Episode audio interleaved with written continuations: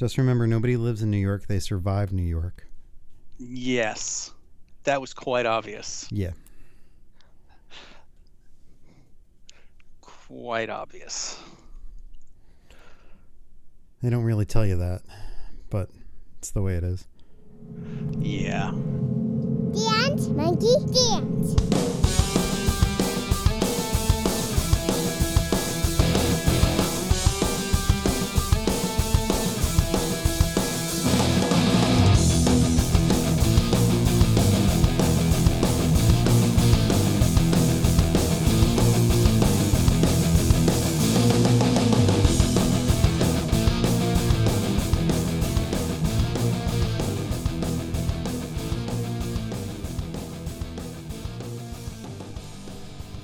Hello and welcome to this week's episode of Dance Monkey Dance. I'm Chris.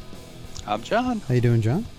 I'm doing great. How are you? I'm okay. Just chilling in some decent weather for a change. Are you? Yeah, we've got a, a, a Like a lovely front, right? October day. Yeah, it's like 80. Yeah, here it's like barely 70.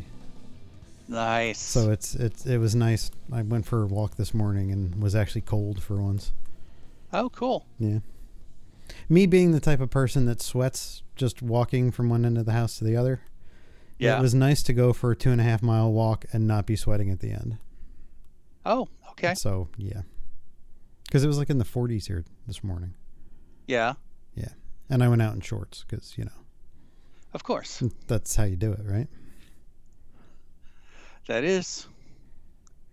That is. You can wear shorts until it's 40. Yeah, I mean, I lived in in Orlando for eight years, and I think Mhm. I wore long pants twice. Okay. Rest of the time was in shorts. Didn't matter. Yep. Who needs pants? No. I remember Uh. I remember a lot of us, you included, um, when it would get chilly, we'd be in shorts, but we'd have these big puffy like winter jackets on. Uh huh. And we'd be like, Wow, it's kinda cold, but we'd still all be wearing shorts. Well, you got to. I mean, it's it's the law. It's Florida. They don't sell long pants in Florida anymore. They don't sell long pants in Florida. and if you wear long pants, then you get fined Oh. millions of dollars. Oh. Okay. So, yeah. That must be a Republican rule or something. it's a moron rule. Like I said. well, did you celebrate the big birthday yesterday?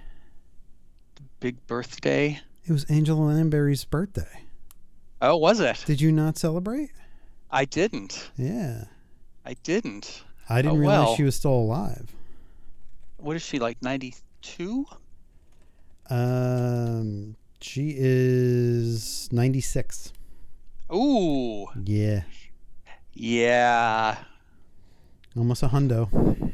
almost, almost. Mm. Keep an eye on that one. Yeah, I mean she's outlived her husband. Right. He died in 2003. But she was like, "No, I'll hang on there for quite a bit longer." She's gonna give Betty White a run for her money. Yeah, she might be.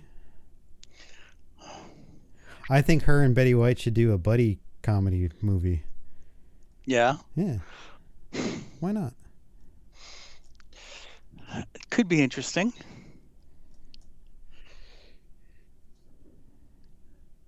I mean, she could dye her hair and and go around as um Paul McCartney. I was just gonna say that.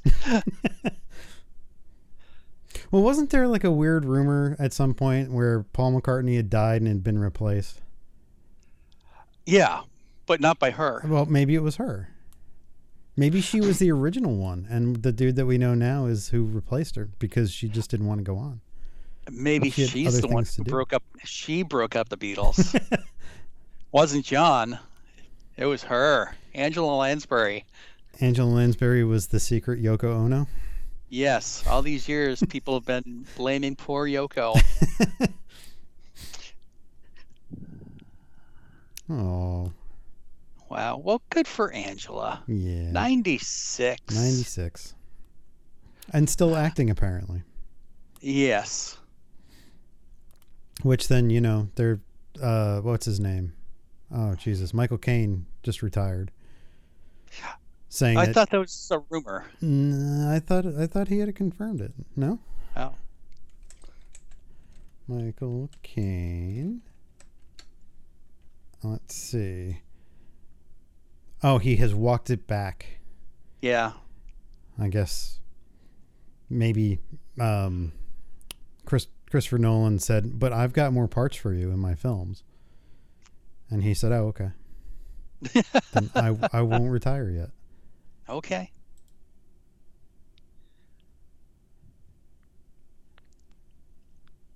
And I guess there's room. Uh, no, that was a couple of years ago. There was a rumor that he had Parkinson's, but I guess not.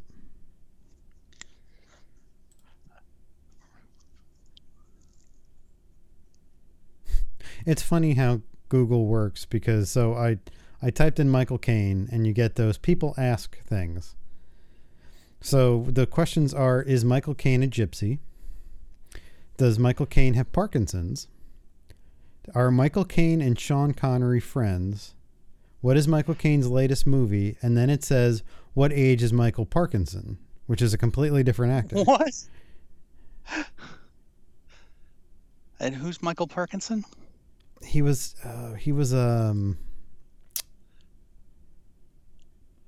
he's a broadcaster in in um, Great Britain. Okay. But it's one of those like weird things that like Google doesn't know how to parse the information, so it just throws it all at you all at once. Okay.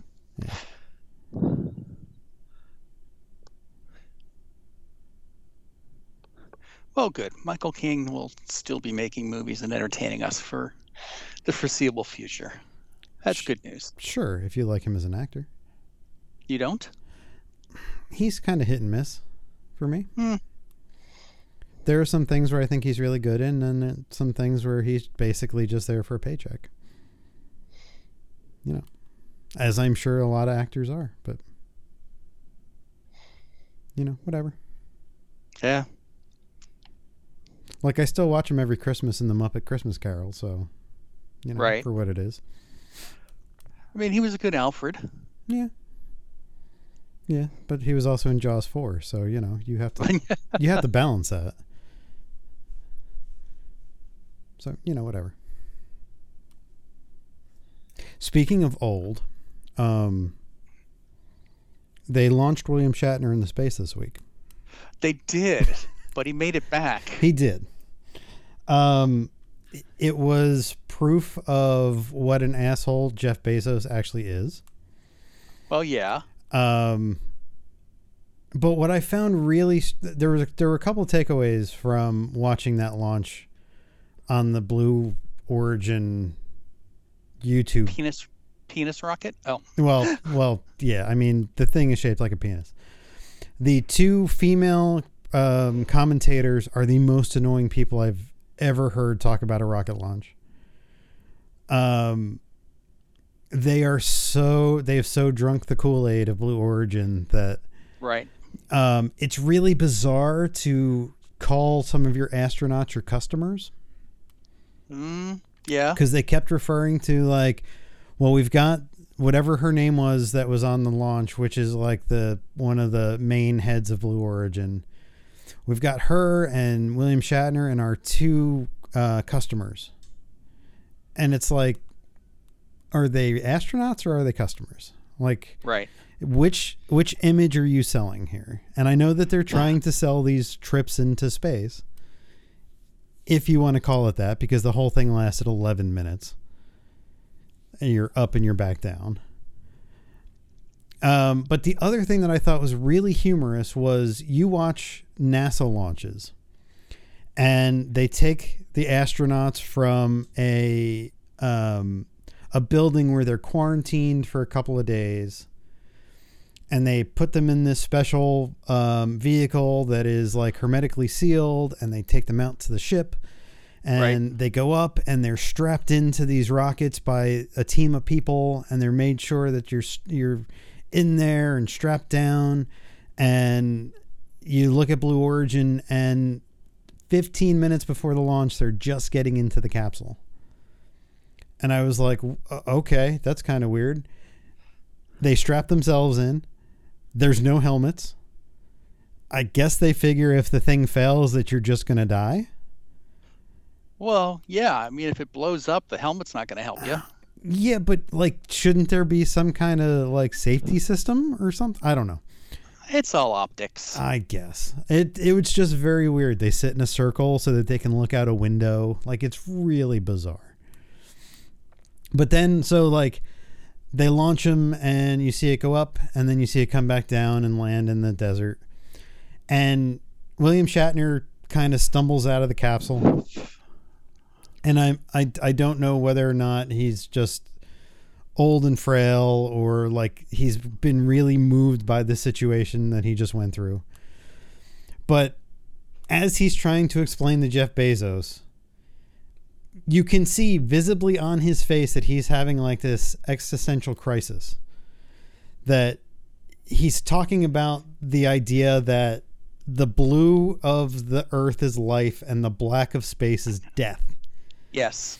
and that he's comparing it to this thing of like whoosh it's gone and it's all black and jeff bezos stops him to do a champagne shower hmm to which william shatner backs up and almost trips over a plant because he doesn't really want to get wet with champagne Right. and like co- totally cuts off this this dude who's having this moment and then Right. is like okay so could you repeat all that and it was like wow okay so was william shatner really moved or was this something that they got together before and said all right when you come back down like there'll be a camera on you so like talk this shit up so we can sell more seats Mm, I yeah. it was a very bizarre thing to watch Well, you, Shatner wasn't wasn't made to pay for this, right? This No. was a publicity stunt. This was a stunt. This was this was sending Captain Kirk into space. And that that was the main purpose of it. It was to because 90% of the people who probably watched this launch didn't watch the first one because it was a rich guy yeah. launching himself into space with a bunch of people. And apparently Shatner was supposed to be on the first one. And what happened was that Jeff Bezos decided that he wanted his brother to go with him instead of William Shatner. Mm. Um, William Shatner just did one of those. Um, is it Vanity Fair or GQ or one of those that does like the the most asked questions quiz? Yes. Yes. He just did one of those, and what one of them was is William Shatner going to space. And at that point, this was before they had announced that he was going into space, and he Right. tells this answer of like I was going to, but then Jeff Bezos said that he wanted his brother, so I'm not going. Mm. Um, so it's totally like, you know, Jeff Bezos was like, well, everybody's going to watch this, and then nobody did. So now he's like, okay, well, we got to get somebody that will draw viewers, and you know, all the Star Trek fans want to see Captain Kirk go into space. Yep. So now, you know, what's better than him coming back down saying on camera, everybody needs to do this? And that's exactly what he did. Sure. Because he's a shill. Yeah, and I find it very and funny. how is and how is everybody going to do that? No, I mean, so few people will be able to afford that price ticket. yeah, I don't know what the other two guys paid for it, but it's got to be fucking ridiculous. Yeah. I did find it a little funny that he came out of the the capsule wearing a, a baseball hat. Yeah. Like he didn't go in there with one, and so now like did he feel like the toupee was coming off or something? Like did he did he stash one in the capsule just in case? right. Had it in his jumpsuit. Yeah. it was Sent his PA out to get it before they before they shut the door. coming out. Yeah. Uh, Yeah. I mean, I and how long was this trip? it's like 10 minutes. Yeah, it's like that's ridiculous. I think that is just such a blatant fuck you to everybody in the world but the 1%. Yeah, oh absolutely. you know, for for a 10 minute trip and millions of dollars. The only thing I was disappointed in is that when they welcomed Shatner back to Earth, everybody wasn't wearing monkey masks. that would have been awesome. Because that would have just, you know, done it for me. But yeah, I mean, I sure it's great for Shatner. He went into space. Good for you. You can die now.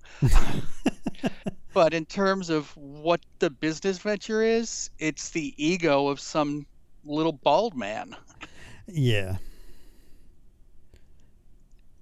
I'm trying to see whether or not. So, an auction for a seat, um, I guess for the first space flight, was $28 million. Okay. Uh, flights through other space tourism services will also cost you at least a few hundred thousand dollars. Virgin Atlantic or Virgin Galactic was initially offering ticket reservations for two hundred fifty thousand dollars and managed to sell about six hundred of them. Um, but it doesn't say exactly. Blue Origin did not respond to an inquiry about the price of tickets, though Reuters reported that the company initially estimated in 2018 that they would run 200 to 300 thousand dollars per seat, and they've already sold 100 million dollars worth of private tickets. Mm, Okay. So I don't know. Uh, apparently, the space tourism company Axiom is flying three people early next year to the International Space Station in SpaceX's Crew Dragon capsule and will stay for eight nights at the International Space Station for $55 million each. Jesus Christ. That includes the $35,000 per night cost of living at the space station to cover the cost of life support systems and power. Hmm.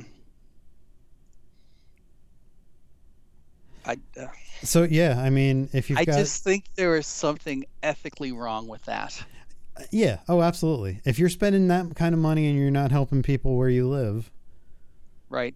yeah, it's it's wrong. Just think of all the good that fucking Jeff Bezos could be doing if he actually cared about like the people on the planet. Yeah, right.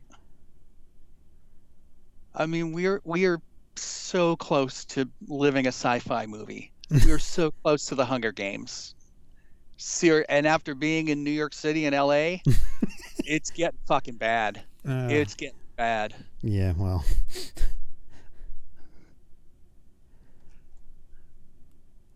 So yeah, I don't hold up much hope for humanity at this point, no, no, we're all doomed. and I will not volunteer his tribute. No, No. You can go. you could hide in the woods dressed as a tree. Nah, I'll let you go. No. I think I'm. I, aren't we too old for that? Weren't they like the young people? Yes, they were. the Younger yes, they were. Yes. Yeah, so we don't have to worry about that. We just got to send young kids to their deaths. well, isn't that going to school every day?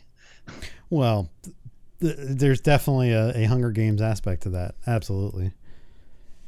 Waiting for that phone to ring. Right. Uh, yeah, or, or you know, my kid is now in band, and she plays the trumpet, so she's got to take her mask off to play the trumpet, and I'm like, oh please, just stay away from people, Right. especially if they're like coughing and sneezing. Don't be walking near them with your mask And- down. And she's got to like empty her spit valve and. Yeah. Yeah, sure. That's completely safe in the days of COVID. Yeah. So, um, with her trumpet, and I, I guess with all wind instruments, there's some kind of thing that you can put over the end of it so that like spittle doesn't come out the main trumpet thing, whatever that whatever it's called, the bell, I guess. Okay. so they're all back ordered because millions of people in the United States bought them for their kids. So she has a makeshift one, which is one of my old socks, which is cut and tied to the front. But that's that's what the band teacher wanted. The band teacher was like, "Get yourself a sock and put it on the end and cut it off and tie it on." Okay. Okay. So I don't know if that really works. You know, is that just a you know, to make middle class white people feel safe? I don't know. Yeah. But that's the thing. So Yeah, yeah, we're not we're not long for this earth. Like the earth is rapidly trying to shake us off like a Yeah. dog with fleas. So, yeah, whatever. I guess it'll be good while it lasts. Yeah.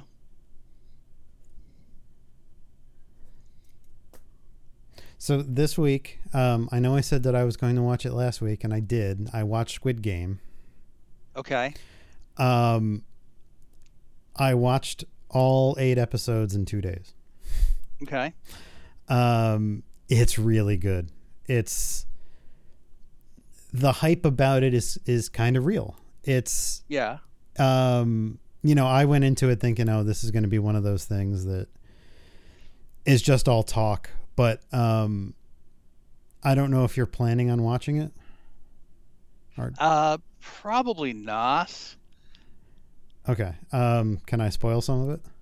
Yeah, go right ahead. Okay. So I'm going to spoil Squid Game for anybody who's listening that may not want Squid Game spoiled. But um, so the whole premise of the show is it's in South Korea, and all of I guess debt in South Korea is a major issue. Um, people are borrowing money and not paying it back, so they are hundreds of thousands of what they I guess their their denomination is called one W O N. Okay. So there are hundreds of thousands of ones in debt.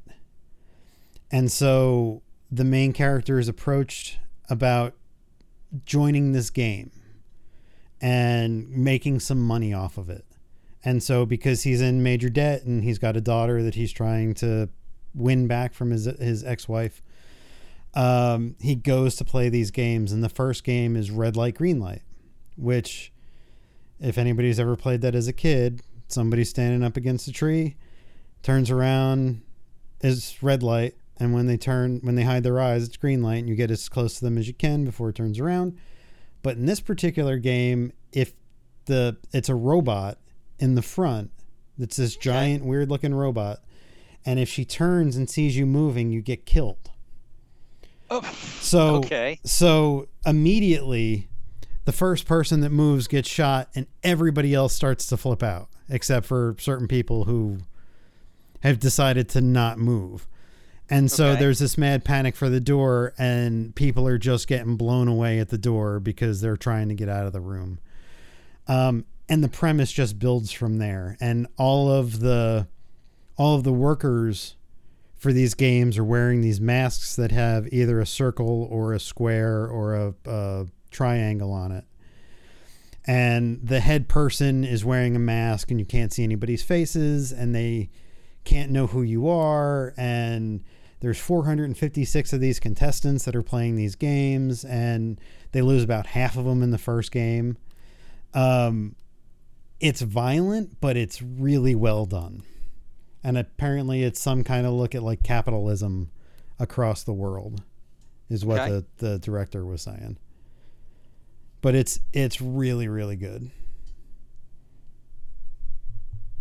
And i did watch the english dubbed one because i i had this feeling that like i couldn't um not that i couldn't do the reading but like trying to read and watch while things were going on just didn't really seem like it was going to be a good idea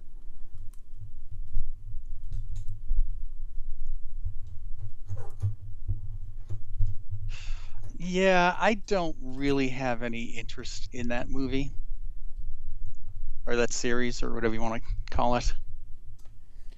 no No, You don't like violent things? no, I don't. Oh, hang on, my mic stand's falling. No. Crap. Hang on.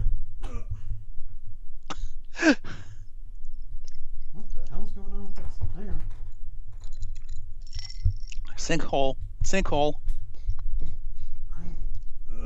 Get back in there.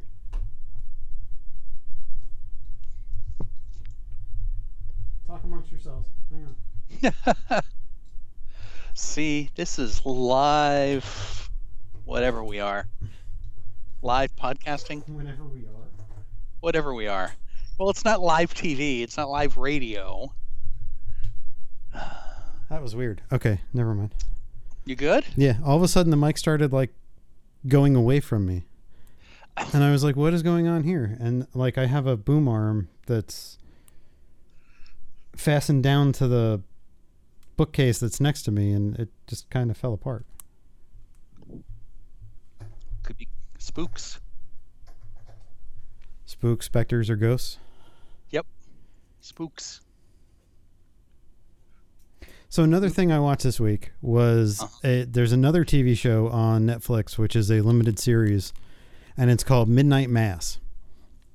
And Okay. it is combination. Uh, I guess the best way to to, to describe it would be religious horror, Okay. and not like in a exorcist kind of way. Um, but like what they think is going on on this small island is not what's really going on. And Okay. um you See, I'd really like you to watch this, but I don't know if you will cuz I don't you don't like horror stuff, do you? No. No. Okay. All right, so I'll spoil this for you too. Okay. Um, so the story takes place on this little island, um, off the coast of the United States somewhere. They don't ever really tell you where. Okay. And so, um, the the town had gotten together, who is a lot of like Catholics, and they send their their Monsignor to the Holy Land on a trip, and he doesn't come back Okay. and instead there's this young guy that shows up um, and says, "Look, the Monsignor has become ill, um, so he's on the mainland and he'll he's getting better." Um, and while the younger priest is there, miracles start to happen on the island. A girl that was shot in the back and couldn't walk anymore suddenly can walk. Okay. And there is um, the mother of the main character who had just come back to the island because he was in prison for uh, being in a drunk driving accident and killing somebody. Um, she doesn't need her glasses anymore. And like, so all the people that are going to church and taking communion are experiencing these miracles. And what it turns out is that while the Monsignor was at the Holy Land, he gets lost because of dementia and winds up out in the desert. And he stumbles into a cave where he finds an angel. Although it's not an angel, it's a vampire. Okay. And so he brings the the his angel back with him and they start feeding the angel's blood to the parishioners. And at the right moment um if you die then you are raised again, but they're misreading it as like a a religious experience, like God has chosen you to come back and be his word um, but what it is is they're all turning into vampires, and Mm. it's really interesting. It, it it was another one of those. I think there was only six of those, seven of those, and I blew through that in a day. Like it just it. It's very rare that I find something that, that captures my attention like that. But it's it's an interesting thing because like Mike Flanagan, who wrote and directed this, um, I guess he was a lifelong Catholic, but like his characters are a whole bunch of different points of view. So like the guy that that was in the car accident that comes back, he's um he's now an atheist. And the girl that he likes is a Catholic and there's a Muslim on the island that's the sheriff. And there are different like denominations and they start talking about like what happens after you die. There's a scene where they're talking about the afterlife and what certain people believe. And it was really interesting of like hearing those viewpoints as opposed to like what you may believe. And it, it was just really well done. I don't know if you've seen any of mike flanagan's stuff. It's I don't it's a lot of horror so i don't think you would have Yeah, so it. probably not. but he's really talented and it's uh it's very cool that netflix is doing stuff like this because it's he was like I, I want to do like seven episodes and i'm out. Like there's not going to be a part two to this. Hmm. um and so like at the end of at the end of the thing almost all the main characters are dead or have turned into vampires and the sun comes up and like that's it. So but it's uh it's it's super well done Okay. so that's what i've been watching what have you been watching Uh, well, I'm up to episode four of Titans. okay This was kind of a weird one. This was the episode where she breaks her sister, Starfire breaks her sister out of the secret underground containment yeah facility. yeah Um, yeah, I wouldn't. I wouldn't say it's the best episode. No, and uh, what else is going on in? Like, what else was going on besides that? Uh, somebody tried to attack Crane at Arkham, so they were going to move him to Blackgate, and um, Dick Grayson like kills the the guards and drives him to this deserted shack in the woods. And ends up okay. So this ends up with with him and Red Hood fighting in the in the forest, Yes. right? Yeah. Okay. Yeah, Okay. yeah. Yeah, it's it's kind of it's kind of interesting. There's see, I, I can't say a whole lot without spoiling some stuff. Right. Um, but it was it was in this episode where I kept asking like, when's Rachel coming back? Where the hell's Raven? Right. Um, she eventually does come back. Spoiler. Oh, that's good. You know. All right. Um, but uh, yeah, it it definitely gets better. It Okay. keep hanging there with it. Okay. Um, it's definitely a very brutal take on Batman Yes. mythos. Yeah, I'm I'm kind of on the on the fence about their depiction of Red Hood. Mm-hmm. Um, simply because in the comic books, Red Hood doesn't appear until years after um, Jason dies. Right. And so nobody knows it's Jason Todd. And then all like in this one, it's like two episodes in, they know it's him. Mm-hmm. And I'm I know they did that because they had already announced he was going to be Red Hood and if the audience knows why keep it from I guess the main characters, but um they seem to be trying to cram a whole bunch in to this season than previous seasons. Yeah. I feel like other seasons were a bit slower, but like it was one kind of story that they were trying to tell, and this is kind of all over the place. Okay. And Yeah. I'm I'm not totally I don't totally like the guy that plays Crane either. No, he should be much. Well, I would. I think he should be much older than he is. Yeah. Yeah, and well, uh, as as the season goes on, he'll become more annoying. Oh, But- even better. well, that's good to know. Well, just uh, just be prepared. Yeah. So what's that? About a third of the way through? There's, There's 13 12 episodes. 12? Oh, 13. Okay. So I'll probably watch a couple more today. Okay. And I made it all the way through Only Murders in the Building, One more episode to go. oh my god, that was totally not what I expected. And it's it's really well done, isn't it? Oh, it's amazing. and I mean, I was expecting this slapsticky comedy, you know, murder kind of thing just based on the two stars. Right.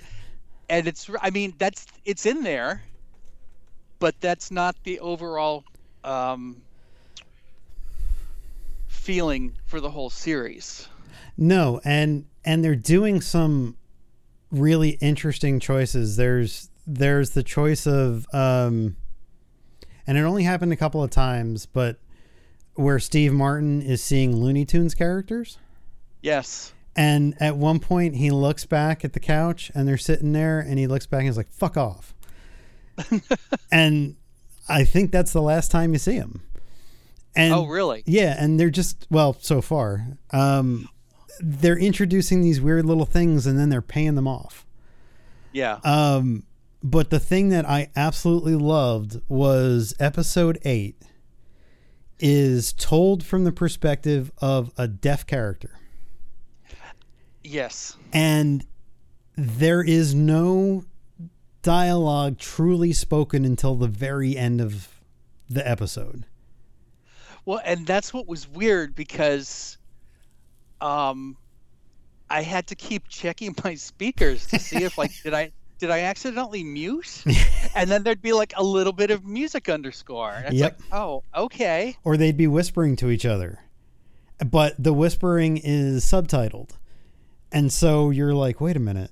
It it was about halfway through when I was like, holy shit, they're gonna do this without anybody like really speaking. Um and it's it's just an interesting like way of telling a story. It's like, can you tell a story without any dialogue? Yes, yes you can. So yeah, it's it's just super well done for, and I, I guess it was written. It was all written by Steve Martin, and I guess a writing partner of his. And I I would have loved to have been in the room where they're like, maybe one of these episodes is all like silent.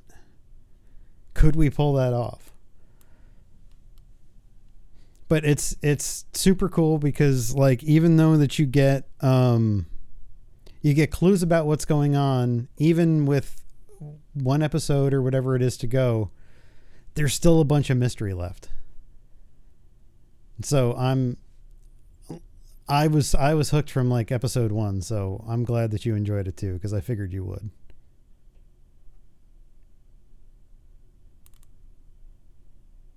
Are you still there? Are What you doing the deaf thing now? Hello? Hello? i can hear you. You can. yes. Okay. you got very quiet I was signing. I forgot Oh. we weren't on video. There you go. That's what I thought. So yeah, I'm I I don't know how they would do a season 2, but I guess there could be Well, another it- murder in the building. I, I, I would like to see Bunny get murdered. Uh, But yeah, I mean, I I'm not seeing any of the twists. I was waiting for tie dye to be revealed as the other murder as the murderer, right. and then when it turned out to be Holly from The Office, it's like, oh crap! Whoa. um, I thought the sexy game of Scrabble was was really well done and low Yep. key. Yep. Um, everything the fans, Yep. the diehard fans, the cop. Yeah, I mean it's it's all super well thought out and I would love to see some kind of behind the scenes thing of Steve Martin talking about like when he came up with this idea and how long did it take them to figure out and cuz it's it's it's not like any show that I've seen recently. right? Like it's all just kind of like I mean it's it's really hard to explain without without like I don't know. It's it's just it's just super well done for what it is. Mhm. And so, yeah, I'm I'm I figured that it would be right up your alley. Yeah, I mean it it it's been great. it's been great. I can't I can't wait till the finale this week Yeah, to see what happens. and then it'll be over. Sad. And then that's it. I know, right? that's it. That's all right. I got a lot of shit to catch up on. Do you? Yeah. Doom Patrol haven't even started.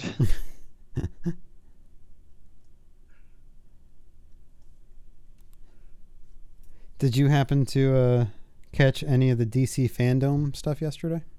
I didn't. No. Nope. So they they basically gave teases to everything that they're doing. Um, Okay. Even if they had just started shooting stuff, like they they had just started shooting Aquaman two, so there was a short like sizzle reel of like behind the scenes. Um, they did they did a scene for Black Adam with The Rock, which looks amazing. It's I feel like DC has matured into like doesn't always have to be for kids type thing. Yeah. So like the the Black Adam stuff is like super violent and um looks very interesting. They they did a teaser of The Flash where it's all Michael Keaton voiceover Okay. and it's him saying, you know, you can go any to any timeline, any universe. Why are you here? And then there's a shot of Batman from behind. Um, and like there's going to be like multiple versions of the Flash because there's there's a shot of like Ezra Miller standing in front of another Ezra Miller. And they're both dressed as Flash, but they're different versions of the Flash. Okay. Um, and then the last shot is the Batmobile covered with a with like a tarp, and one of the flashes goes over and pulls it off. And just before you can see anything of the Batmobile, it cuts to black, and you just hear Ezra Miller go, "Holy shit!" and then it cuts off. um, so they did that. There's um, there's a bunch of DC video games and animated stuff, and then they they closed it with the new um, the new Batman trailer, hmm which looks absolutely insane. Yeah, I'm a little worried about it.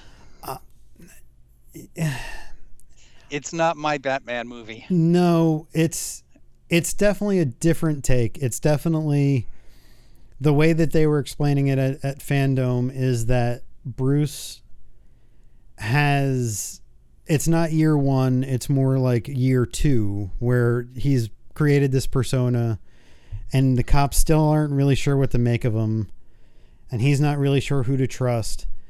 But apparently in the movie he spends like 90% of it in the suit because he'd Okay. rather be Batman. He he doesn't want to be Bruce, he wants to be Batman. And so he's this like vigilante that's just like beating the shit out of people. But there's a shot in the trailer that gave me major Darth Vader vibes from uh, Rogue One. Okay. So where you have him in, um, where you, where you have Darth Vader in the hallway, um, there's a shot of. Do you have a? sh- Um, there's a shot of him in a darkened hallway, and they're um, they're firing bullets at him, Yes. and it's and like he's just walking through them. and he's just yeah and then there's they show him like killing the guys or beating down the guys and it's just if the if it's shots like that then i think it could be a really cool movie but you know it's it's weird because i would rather have a batman movie where batman's established and Sure. he's working with the GCPD and I know this isn't an origin story for him, but it's close enough to an origin story to where like are we going to have to relive the death of his parents? right. You know, in the opening credits is there going to be a scene of them walking out of the the the theater? movie theater. Yep. Oh, are we going to go through this again? Like we know his pain. Just let him kick ass. So, I don't know. Uh, I'm hopeful with what I've seen.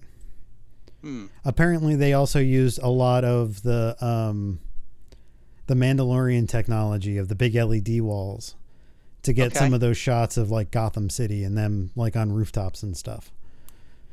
So I'm hoping that like it's a it's a decent movie. It would be nice to have a good Batman movie. Yeah. It's been a while. It's been a long while. Has it? Yeah. What was the last good Batman movie? I know we've got varying opinions on this matter. Um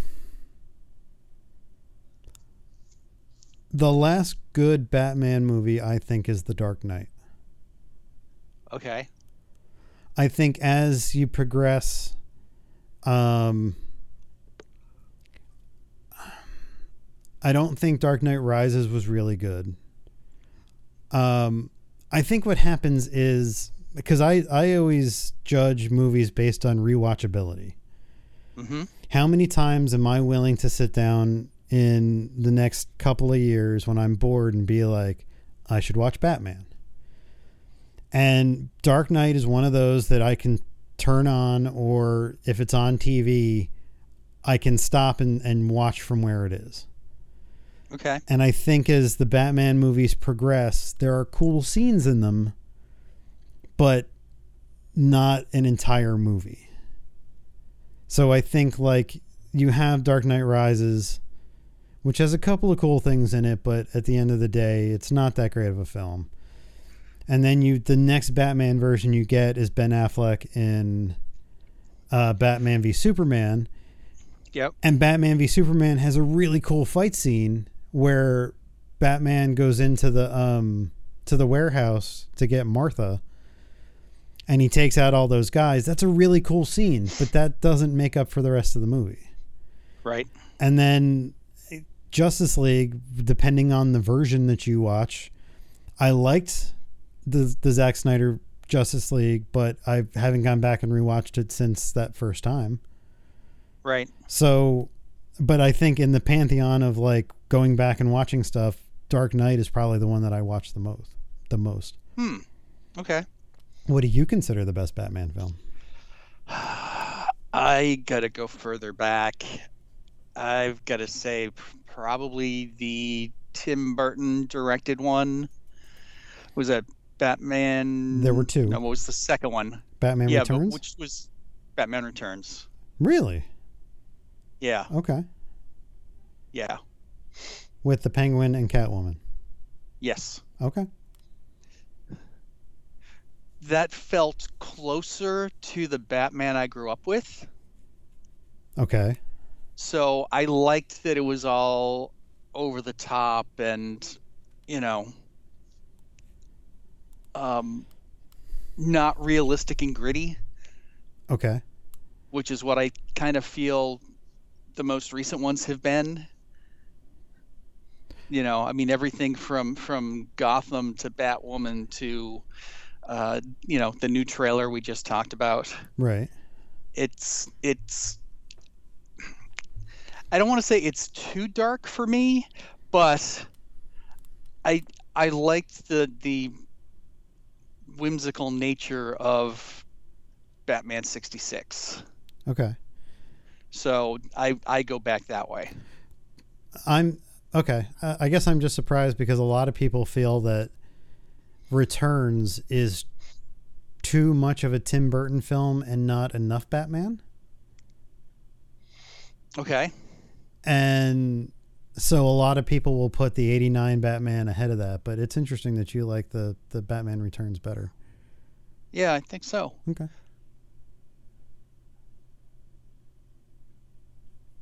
Even with the weird stuffed penguins and Yes. the the green goo coming out of penguin's mouth yeah, that they never explain. it was Roe. It was roe. Was Roe. It was that green goopy shit that's in, you know, in lobsters. Cuz he was eating all that fish. Oh, okay.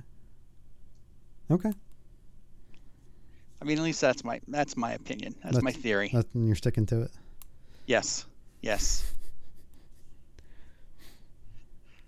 It's just it, it's just Christopher Walken, right? As Max Shreck. Is that what does it for you?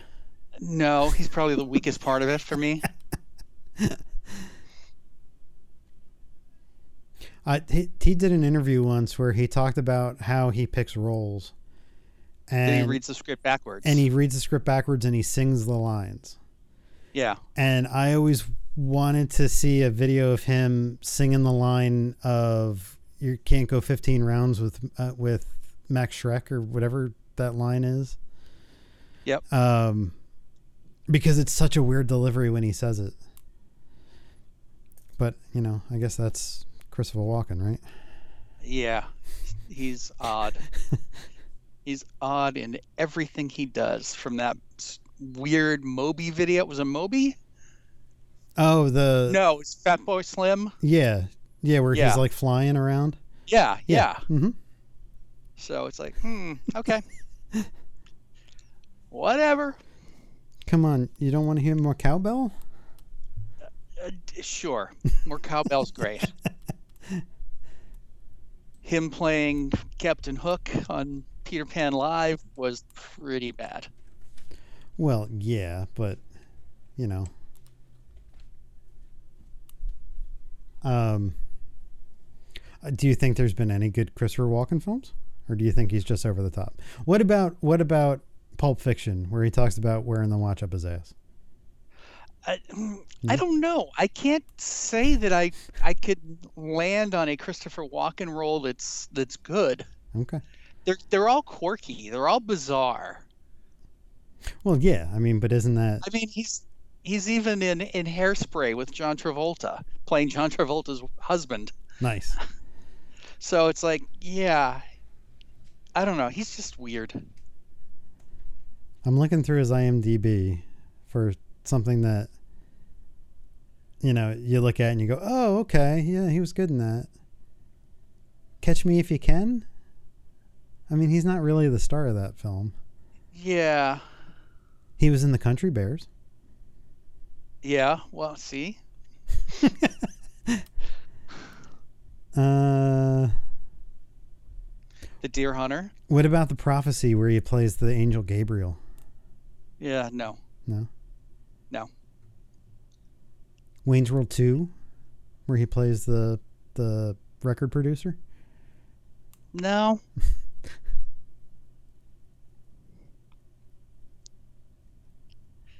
He's in Jersey Boys. He was in a movie called Homeboy. What about View to a Kill? What about Max Zorin? I- Max Zorin was better than Max Shreck. Okay, I'll Okay. give you that. okay, I will enough. give you that. I mean, he definitely works a lot. Oh yeah, yeah. A he's, lot. He's never stopped working. Yeah. It's interesting though because like you think that these people have kind of gone away and aren't really doing anything, but there's so many TV channels that have so many shows Right. that it's just like he's doing some show called The Outlaws. I couldn't tell you what it's on. Couldn't tell you what it's about. It's got Stephen Merchant in it though, which is a little weird.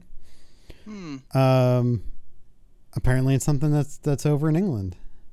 Okay. So you know they they just kind of they just kind of oh it's for I guess it's Amazon Studios and the BBC. So it'll probably end up on Amazon. Um, but you know there's all these there's all this content now that everybody's making and you just don't see these people anymore Right. because you're just not watching those those channels.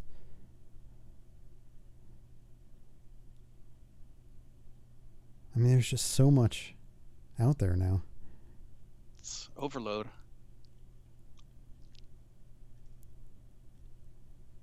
He did nine episodes of a show called Severance.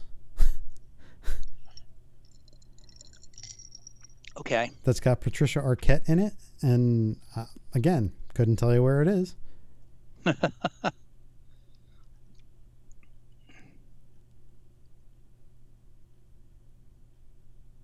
so yeah,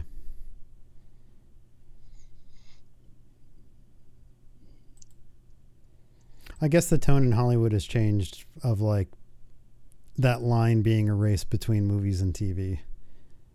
Oh yeah. That that big name stars are now on these streaming services doing TV shows. Mm-hmm.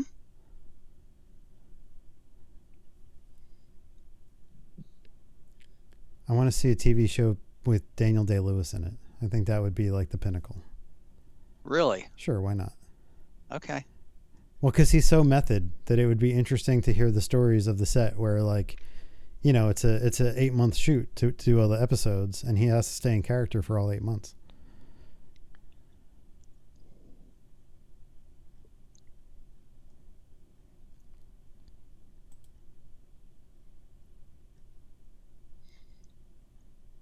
Oh, dear God. What?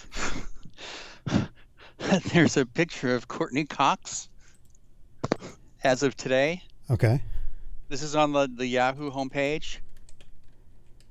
It says Courteney Cox gets real about aging. Uh, on Yahoo. Yep. Yahoo.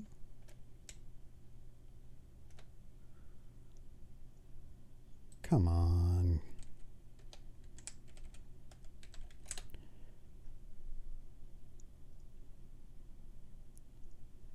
Is it just yahoo.com? Yeah. Okay, there we go. Um, I don't see it. Yeah, it's very much clickbait. Oh, is it? Is it just a bad picture of her? Uh, it's a scary picture of her. Yeah, I don't see it. Uh, did your page start with the the get ready for Grinchonomics? No. Oh.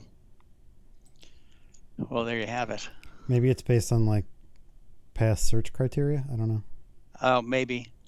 Yeah, but I mean, even when I click on the picture, I don't get that picture. So, never mind. now you'll have to look it up. Oh, fine.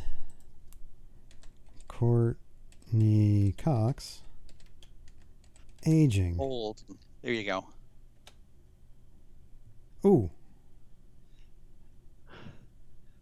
Is she wearing like pigtails? Yes. Yes. That's really the her? That's what it says. That can't be her. No. Didn't she just do a Scream movie? Yeah, but they put lots of makeup on you. Oh man. I mean it's so this one is from the Daily Mail, so I don't know how much I can trust this picture.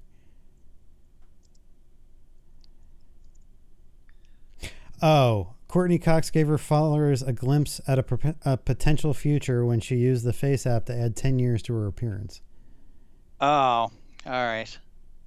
So that's what it is. Okay.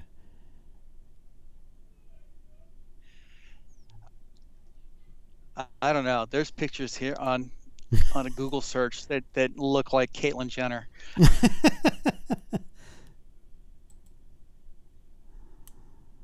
oh, poor Courteney Cox. Mm, yeah. She should have stayed dancing in the dark. That's her one claim to fame. Everything else is just, you know, gravy. Well, she, she did she did the Carlton dance with uh, With with, the boss. Springsteen. Yeah, with the boss. okay. Are you saying that that that overshines her turn in Masters of the Universe? Who was she a master? Oh, she was one of the kids, She was right? one of the kids. Yeah. Yeah. You're saying Dancing in the Dark was a bigger break than that? Yes. Okay. Yes. Big time. You don't think acting alongside Billy Barty is like the pinnacle of her career? That'd be the pinnacle of my career. Well, yeah.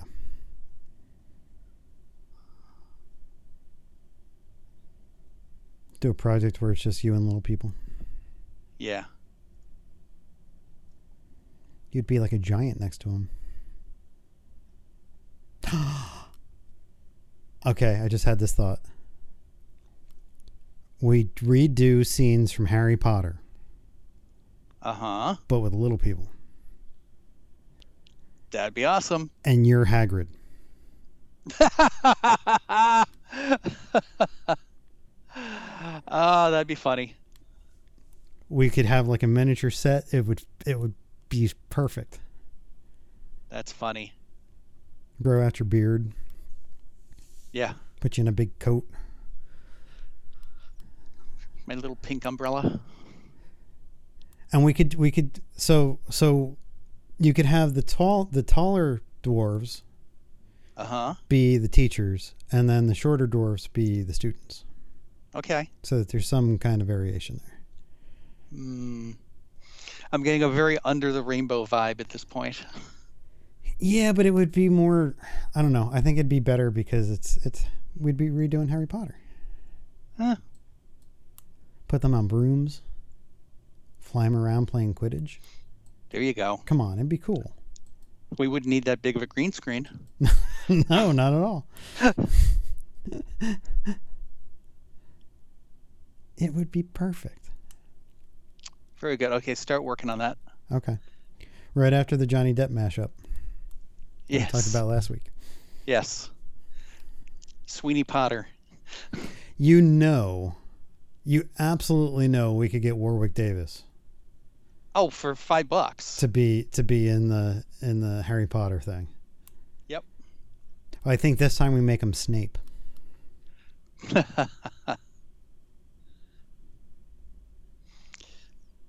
A, a quick Google search does not reveal that there's any project called Sweeney Potter on the horizon. However, there's lots of Sweeney pottery. So Sweeney Pottery. yeah, it's a it's a type of pottery by Stephen B. Sweeney, Yeah. Okay. 1799 to 1863. There you go. Okay. All right, all right, it's a plan. Start working on that. All right. It's going up on the board. Okay. Up on the brilliant mind board. Yes. Mm. This takes our podcast in an entirely new direction. We should do a, a segment every week where we come up with a different idea for one of these projects. yeah. What if we took the 70s show and we turned it into the 90s show? It's already being done. Oh, Yeah. Look, I I really thought Mary Jo Rupp was out of that whole mess be- when she signed on to WandaVision, but no. Deborah, Deborah Jo Rupp? Deborah, Deborah Jo. Yeah, I'm sorry. Yes. Um, you know, I I thought she was finally breaking out of that, but nope. They pulled her back. Yeah. It's like well, I mean, and, and she's quirky too. Yeah. She's quirky. She was Phoebe's Sister-in-law. brother's, yeah, sister-in-law. Phoebe carried her kids, right? Yes, that that's what it was. Yeah. Yep. Yeah. Yeah, it was always weird because like you'd see her on Friends, and then you'd see her on that '70s show, where she's supposed to be like this older mother, and it's like, okay, which are they making her up, or are they like taking age off of her for Friends?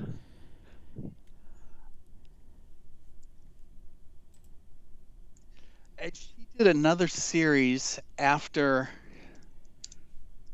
After that '70s show, uh, after that 70 show where she was playing like a, a socialite kind of character. okay, What was it called?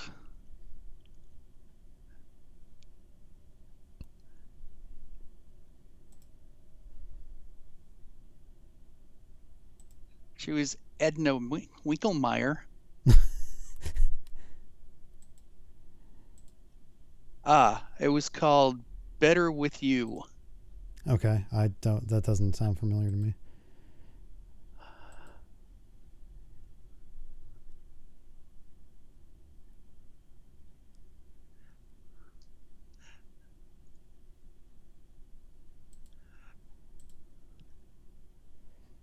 So yeah, that that one's already done.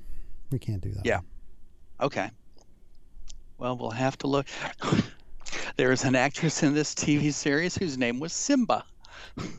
In the in Better the- with you. uh, okay, Symba, like S Y M S Y M B A. She Oh, okay. played hostess. hostess. Ooh, Yes. and would, did what- click on hers and let's see what she's done. Let's see.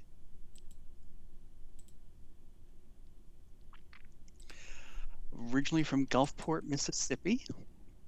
Born July 6th, 1970. Her big break came when she won a $100,000 on Star Search. She looks nothing like what I had pictured in my head when you said Symba.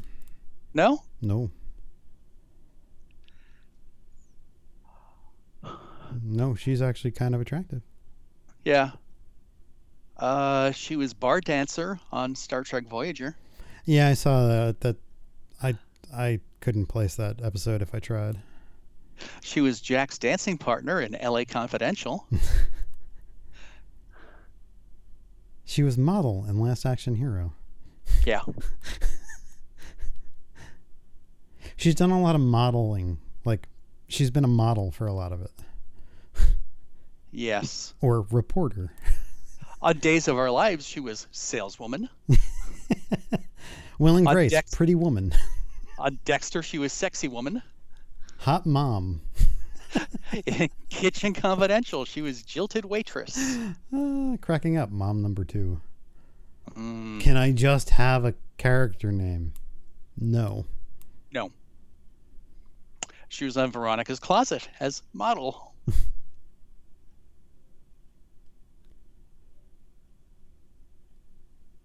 She's like one of those those actresses that you see all the time, but you don't know her name. Yeah, and it looks like she hasn't done anything since 2013. She probably got married and had a kid or something. You think? Maybe. No, because she's she's what is she now? 51? Yeah, she's 51. Think she got married and had a kid at 45? She might. Oof. You don't know. Good luck to her. You don't know that. I don't know you. You don't know me.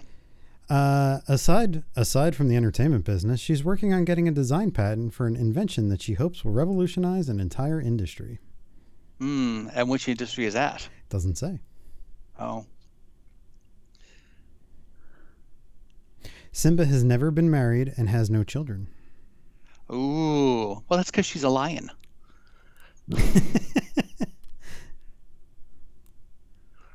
Oh, how do we miss this one? What? Thelma Lou from the Andy Griffith Show died. Oh, Remember Thelma Lou, Yeah. Barney's girlfriend? uh huh. She was 95. There was also a Disney animator that died this week. Um, Uh, she was. yeah. I, I don't remember her name off the top of my head, but I remember reading it. She was she Ye- was way up there too, Yeah, like a hundred and 101 or something. yeah.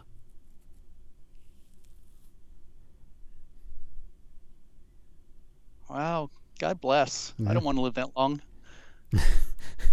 I do. Forget it. I do.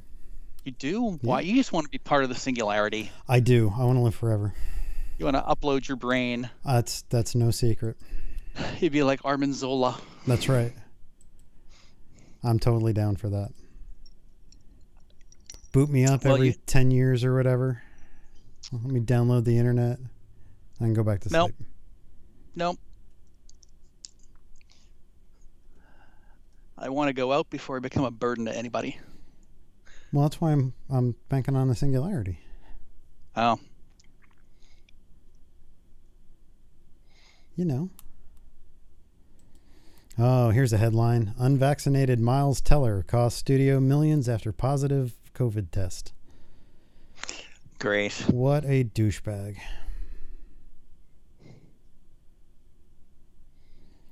Following report on Teller and other stars who allegedly denigrate COVID 19 vaccines, George Clooney says it's stupid the way some actors are complaining about just a shot in the arm. Mm-hmm. Uh, the actor was known to be was known to the cast and crew as being dismissive of vaccines. But after the star tested positive for COVID 19, other crew members also became sick, causing production to be shut down for three weeks and ultimately costing the production company seven figures. Shouldn't that be taken out of Oh. his pay? Yeah. I mean, if he's the direct result for that, shouldn't there be some kind of clause It's like, you know, if you don't show up to work or whatever, and everybody's standing around waiting for you, you should be charged that to your, you know, It should come out of your back end. should come out or come out of your pay. Like, Yeah. like, hey, we're gonna hold this. I mean, I I personally don't know how it works in Hollywood if they get paid every week or like, you know, if a star gets paid twenty million dollars for a role, how is that paid out? Is that paid out over the course of the production? Over the course of you know whatever I don't know. It's loose nickels in a red wagon. There you go. Go find Coin Start ScarJo. Uh, see that that's something I'd be fascinated to know how if that all gets paid Does out. it paid out? Yeah. It it's imaginary. I mean it because they're you know, they're it's all on paper. So you don't think that like on Friday?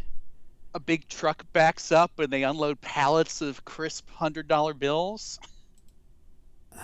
Well, see, I don't know. Um, I think it's direct deposit. PayPal.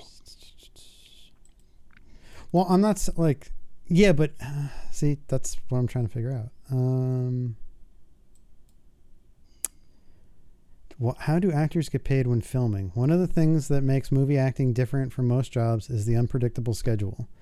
You may work four full weeks straight or one day in each of those weeks, depending on the production, then move on to another movie immediately or sit twiddling your thumbs for six months. Um, so SAG wage rates and due dates. The big dog of unions in movies and TV is the Screen Actors Guild. Um, at the time of writing, the union's basic theatrical agreement sets the SAG minimum salary as $3,488 per week. Those stars often make more. For actors who work only a few days, the SAG minimum wage is $1,005 a day. Paying someone per week usually actually works out cheaper per day. Um, starring roles may be paid based on a lump sum covering the run of the picture with a minimum of $65,000. Um, so when is payday? Like other like anyone who works for a living, actors need to know when they'll get their paycheck. Not just know how much it is. SAG-AFTRA rules cover that too. Whatever money actors earn by Saturday of the week will arrive in a paycheck next Thursday.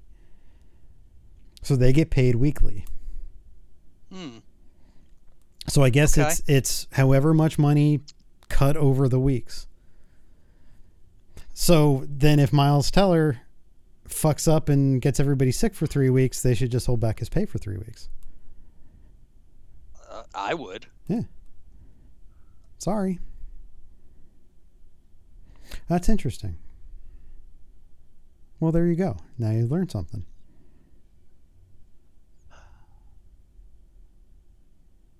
Wow. I couldn't imagine costing a company six million dollars and walking away.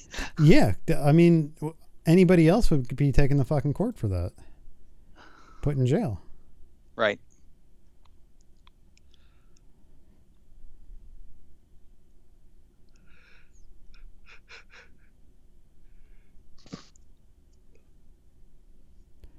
The median the median income for a movie actor that's not in a starring role is $50,000 a year according to this. According to to SAG. That's not bad. No, I mean if if you kind of have to be in it for the love of acting and not so much the money, But- Well, you know. yeah. But then that's 50 grand and, you know, SAG takes out whatever the hell they're they're going to take out and then you're if you have a manager they take out their fucking pay. Yep. So you're probably only making like 30 grand a year as an actor. I'll stick with being an editor. That's good. Okay. Okay. So I gotta say, you know, your waitressing jobs would pay the balance. I actually I, I was listening to an interview the other day with Alan Ruck, who played Cameron Okay. in um, Ferris Bueller's Day Off. yeah.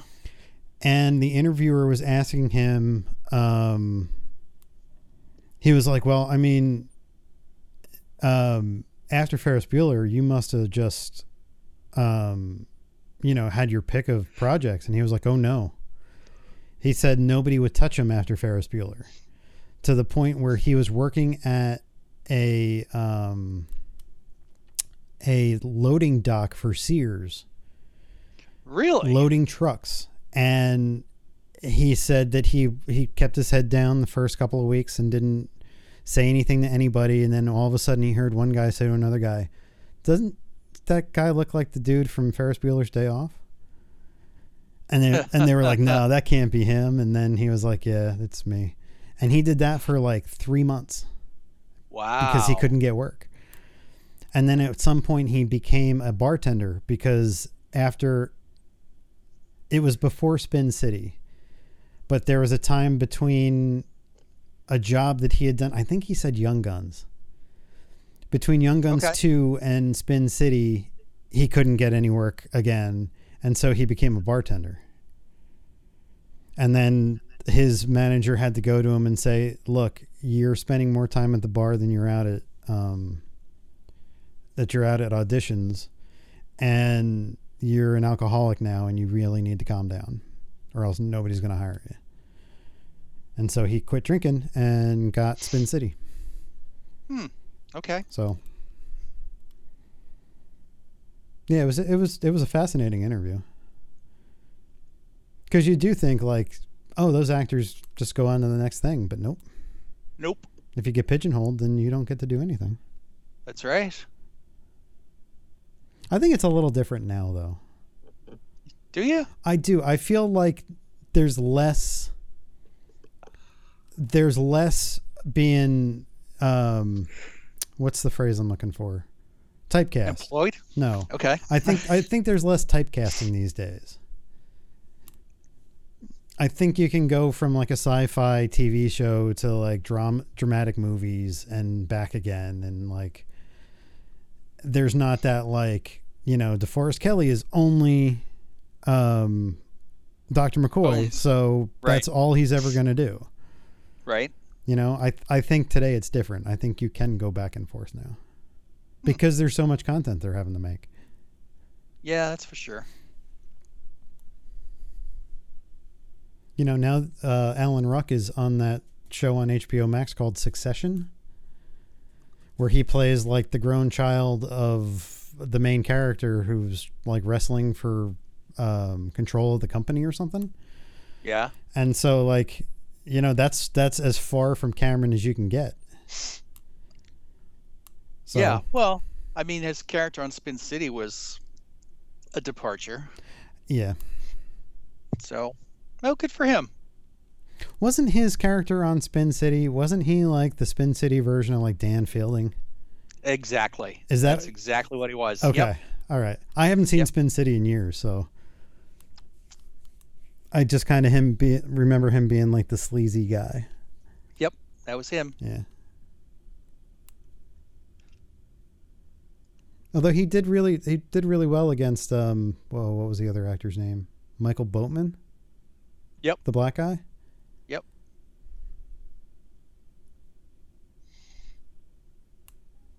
So, you know. It all works. Good for him. That it does. All right. You got anything else for this week? No. No? Nope. All right. Well, if you want to get in touch with us, you can always send us an email at info at dancemonkeypodcast.com. You can follow us on Twitter, Facebook, YouTube. Let us know you're listening. So until next week, this is Chris. This is John Have a good week. Saz Pataki.